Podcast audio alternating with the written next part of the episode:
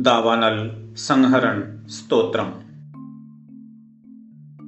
यथा संरक्षितं ब्रह्मान् सर्वपत्स्वेव न कुलम् तथा रक्षां कुरु पुनः दावाग्रेर्मधुसूदन त्वमेष्टदेवतास्माकं त्वमेव कुलदेवता।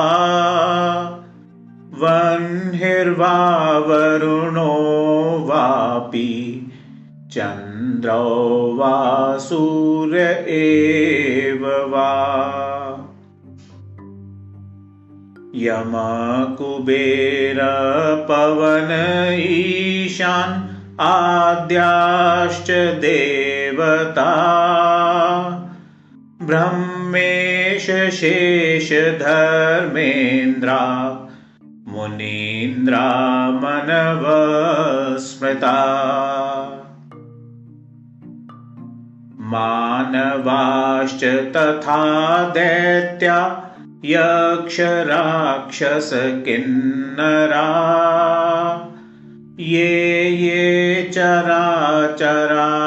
चैव सर्वे तव विभूतया।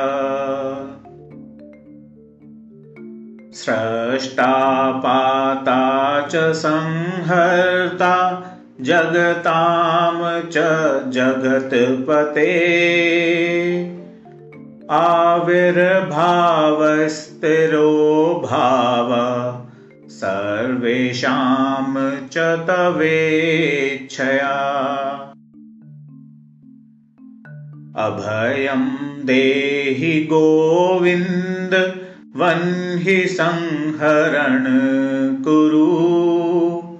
वयं त्वां शरणं यामो रक्ष न शरणागताम् इत्येवमुक्त्वा ते सर्वे तस्थुर्ध्यात्वा पदाम्बुजम्। दूरीकृतश्च तावाग्निः श्रीकृष्णामृतदृष्टिता दूरीभूते अत्र दावाग्नौ विपत्तौ प्राणसङ्कटे। स्तोत्रमेतत् पठित्वा च मुच्यते नात्र संशय।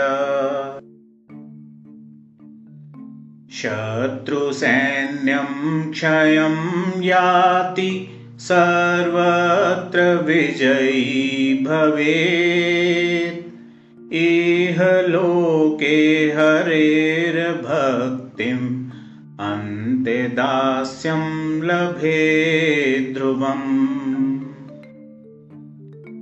इति श्रीब्रह्मवैवर्तपुराणे श्रीकृष्णजन्मखण्डे धावानलसंहरणस्तोत्रं सम्पूर्णम्